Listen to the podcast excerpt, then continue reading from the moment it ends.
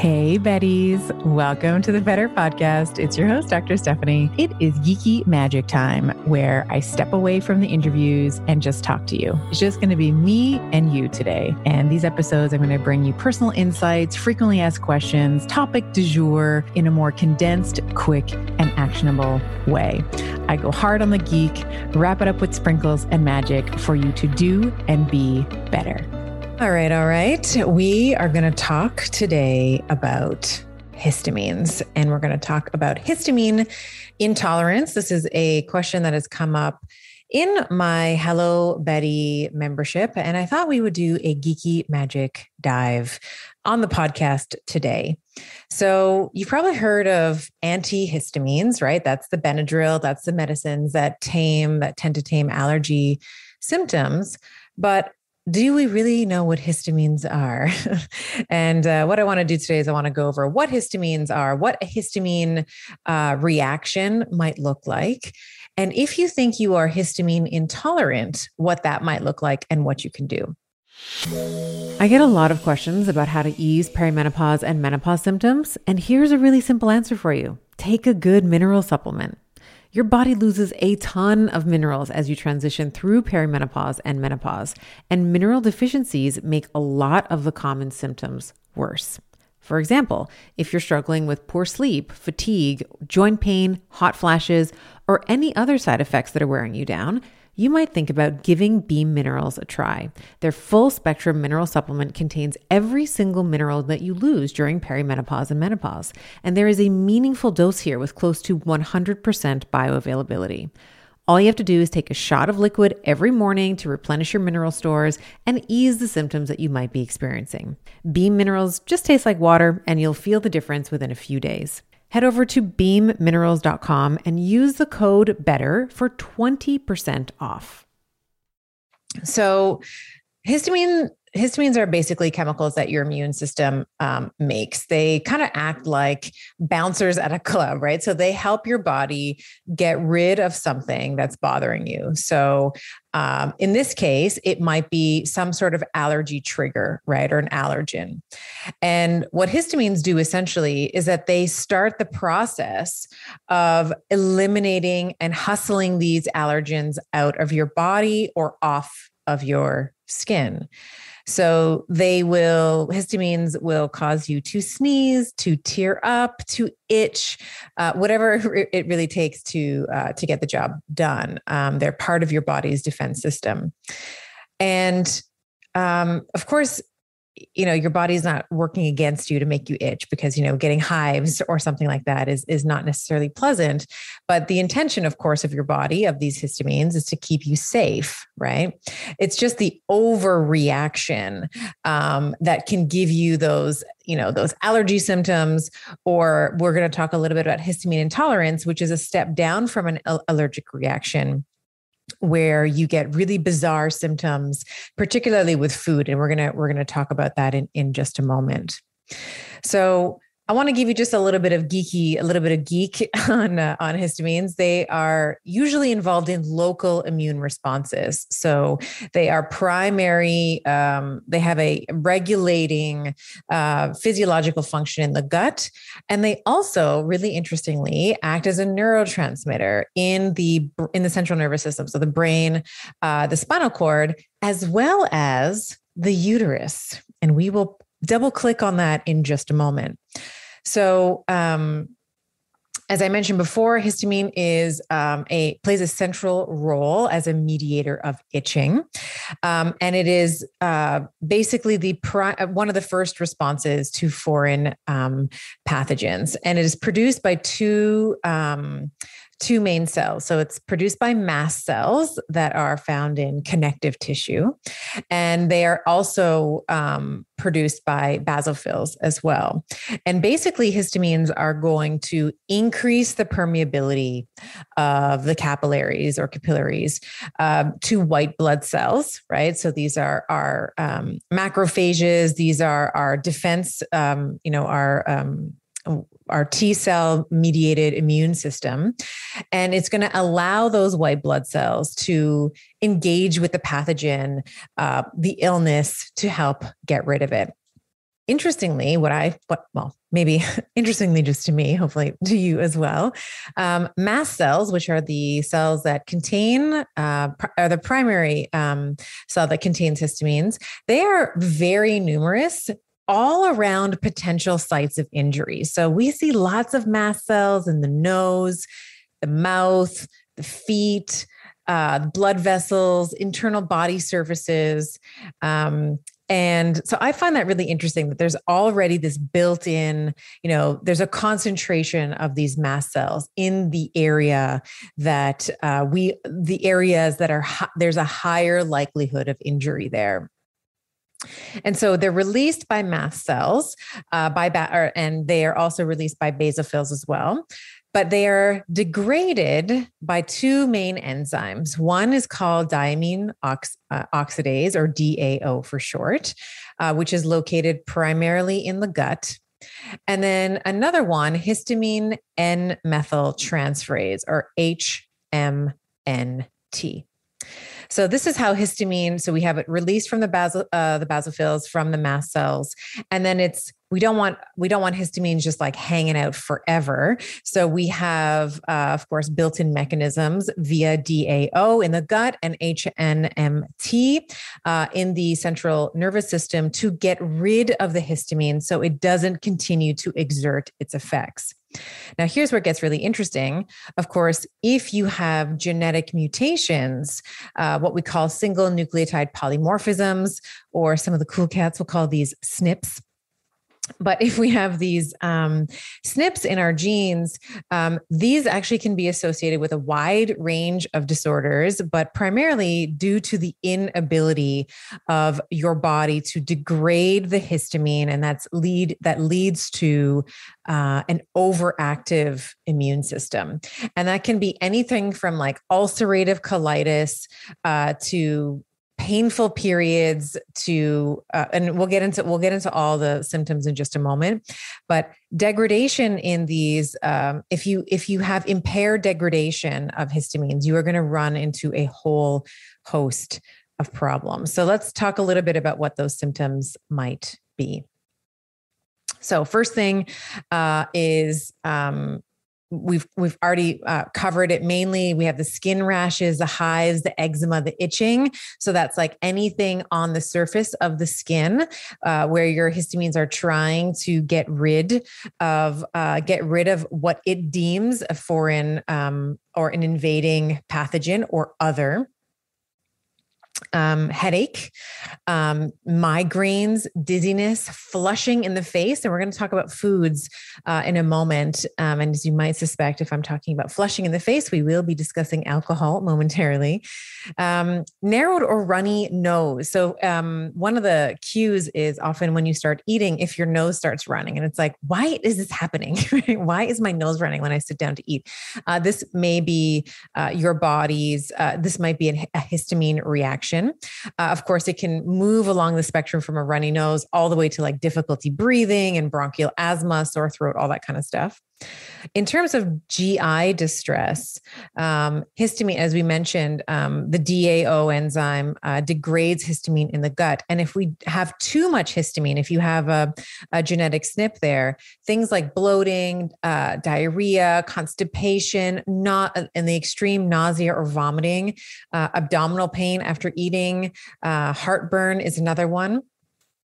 Um, and things like high blood pressure uh, or low blood pressure. I mean, this is like one of those like it's like everything. It's like, but wait, there's more. You know, it's like high blood pressure and low blood pressure and tachycardia and cardiac arrhythmias. You know, all of these things um, can be under the. And I don't mean to make light of these, but it, it's like all of these things can be under the influence of too much histamine release and or poor histamine degradation. And then menstrual disorders. So i mentioned uh, the uterus before. So dysmenorrhea cystitis um, you know mucosal irritation of uh, our anatomy of the, of the clitoris the vulva the vagina uh, in women.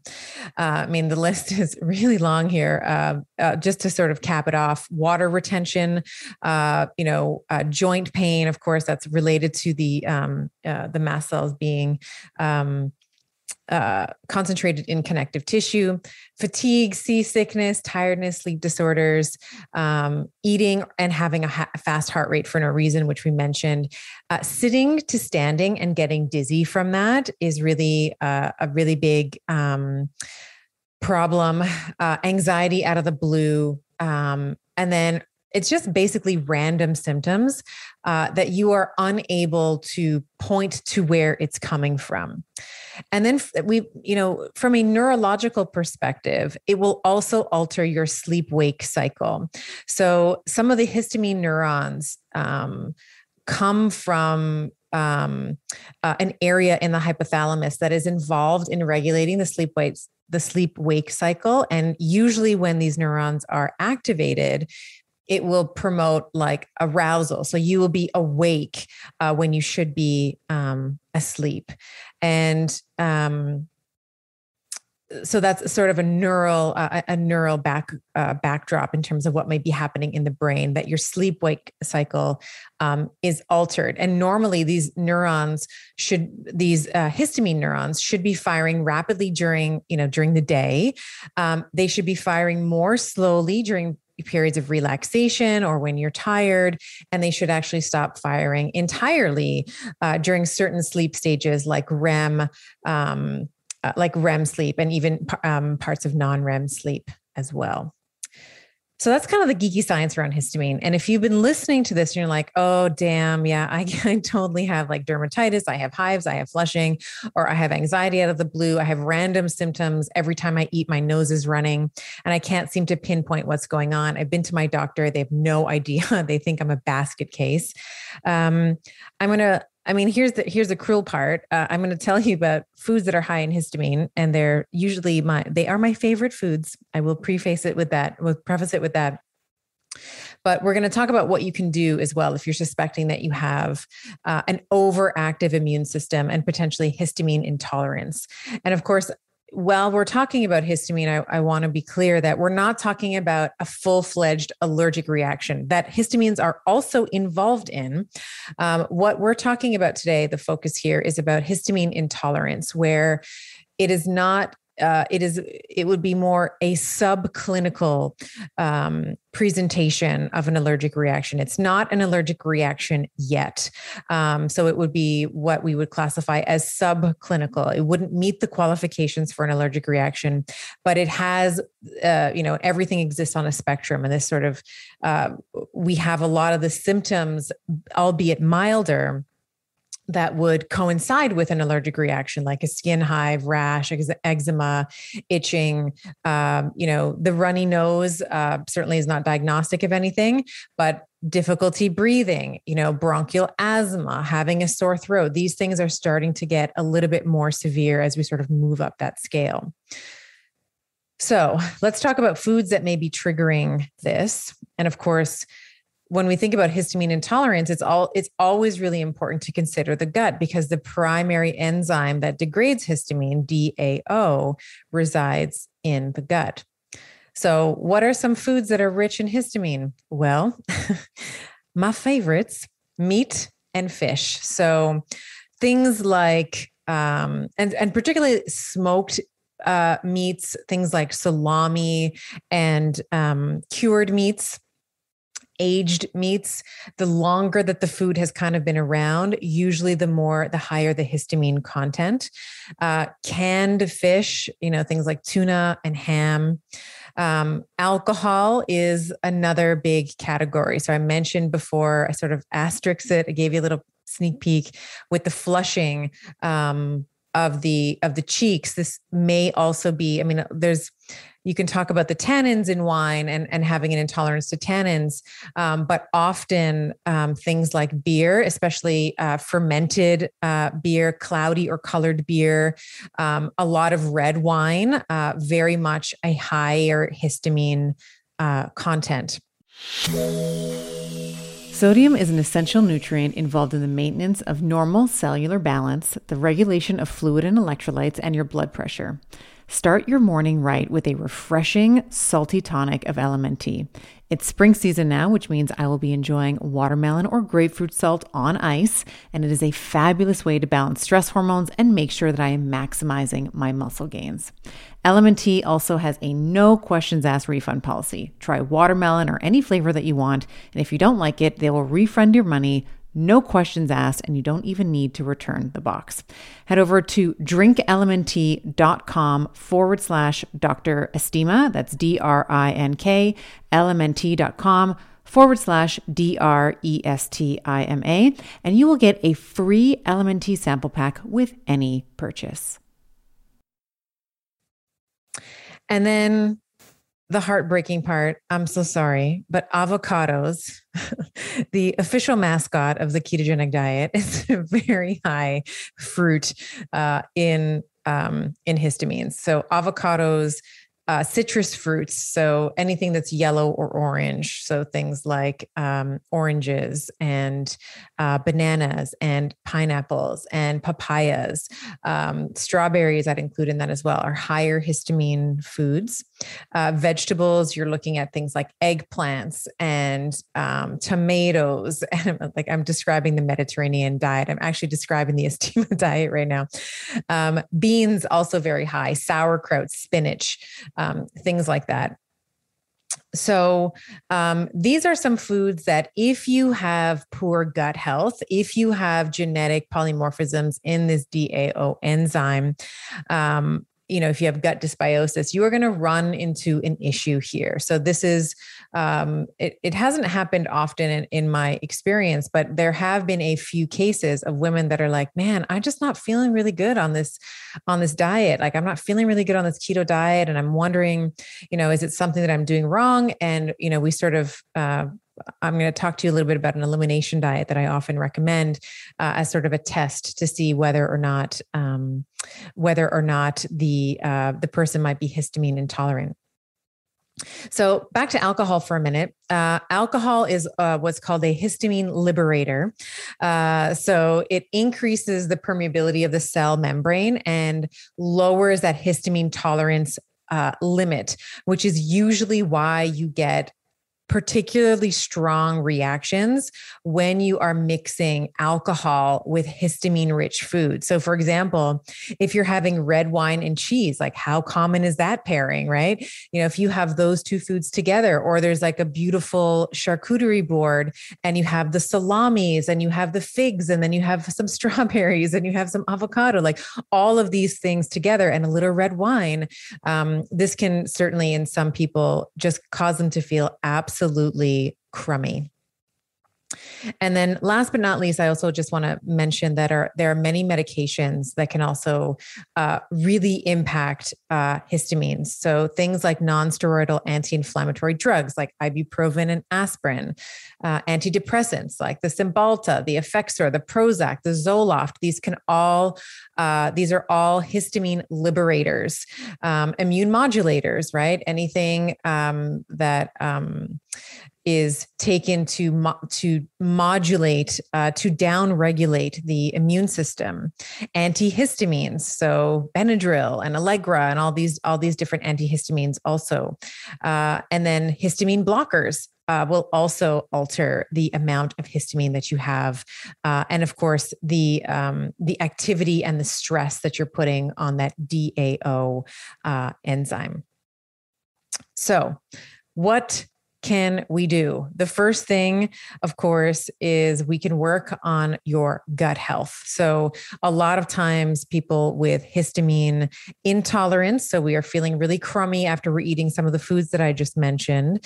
Um, we can work on improving uh, if there is hyperpermeability of the gut we can work to improve that. We can work to improve the diversity of species um, in the gut microbiome. So you can really look at whether or not you have uh, hyperpermeability of the gut by mapping out the gi so there's a test uh, called the gi map. There are many others but that's just the one that i really like.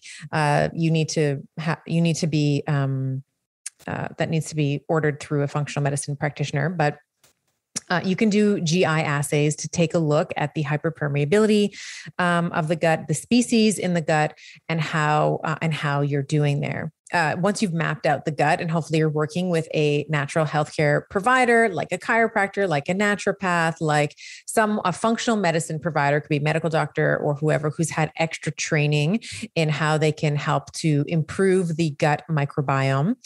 Um, you can do an elimination diet. So we i was mentioning this a little earlier. If you I've listed out, you know, these high histamine foods. Um, if you eliminate them completely for two weeks and keep a symptom journal, um, what we want to be looking for is for some of those symptoms that I mentioned before to improve with your meals. Now, that being said, you know, I've basically just you know listed off high histamine foods some of the best foods in my opinion on the planet but so it's it's hard to follow that kind of elimination diet long term.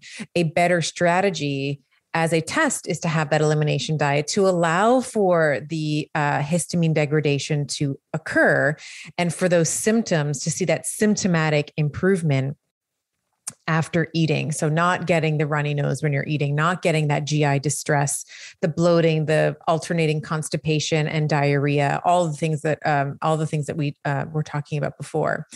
And then what you can do is after two weeks, you can slowly add them back in to see if your um, symptoms return. And if they do, we want to be adding in foods one at a time and then very slowly at that. So there's no cookie cutter, like add it in for three days and then try the next food.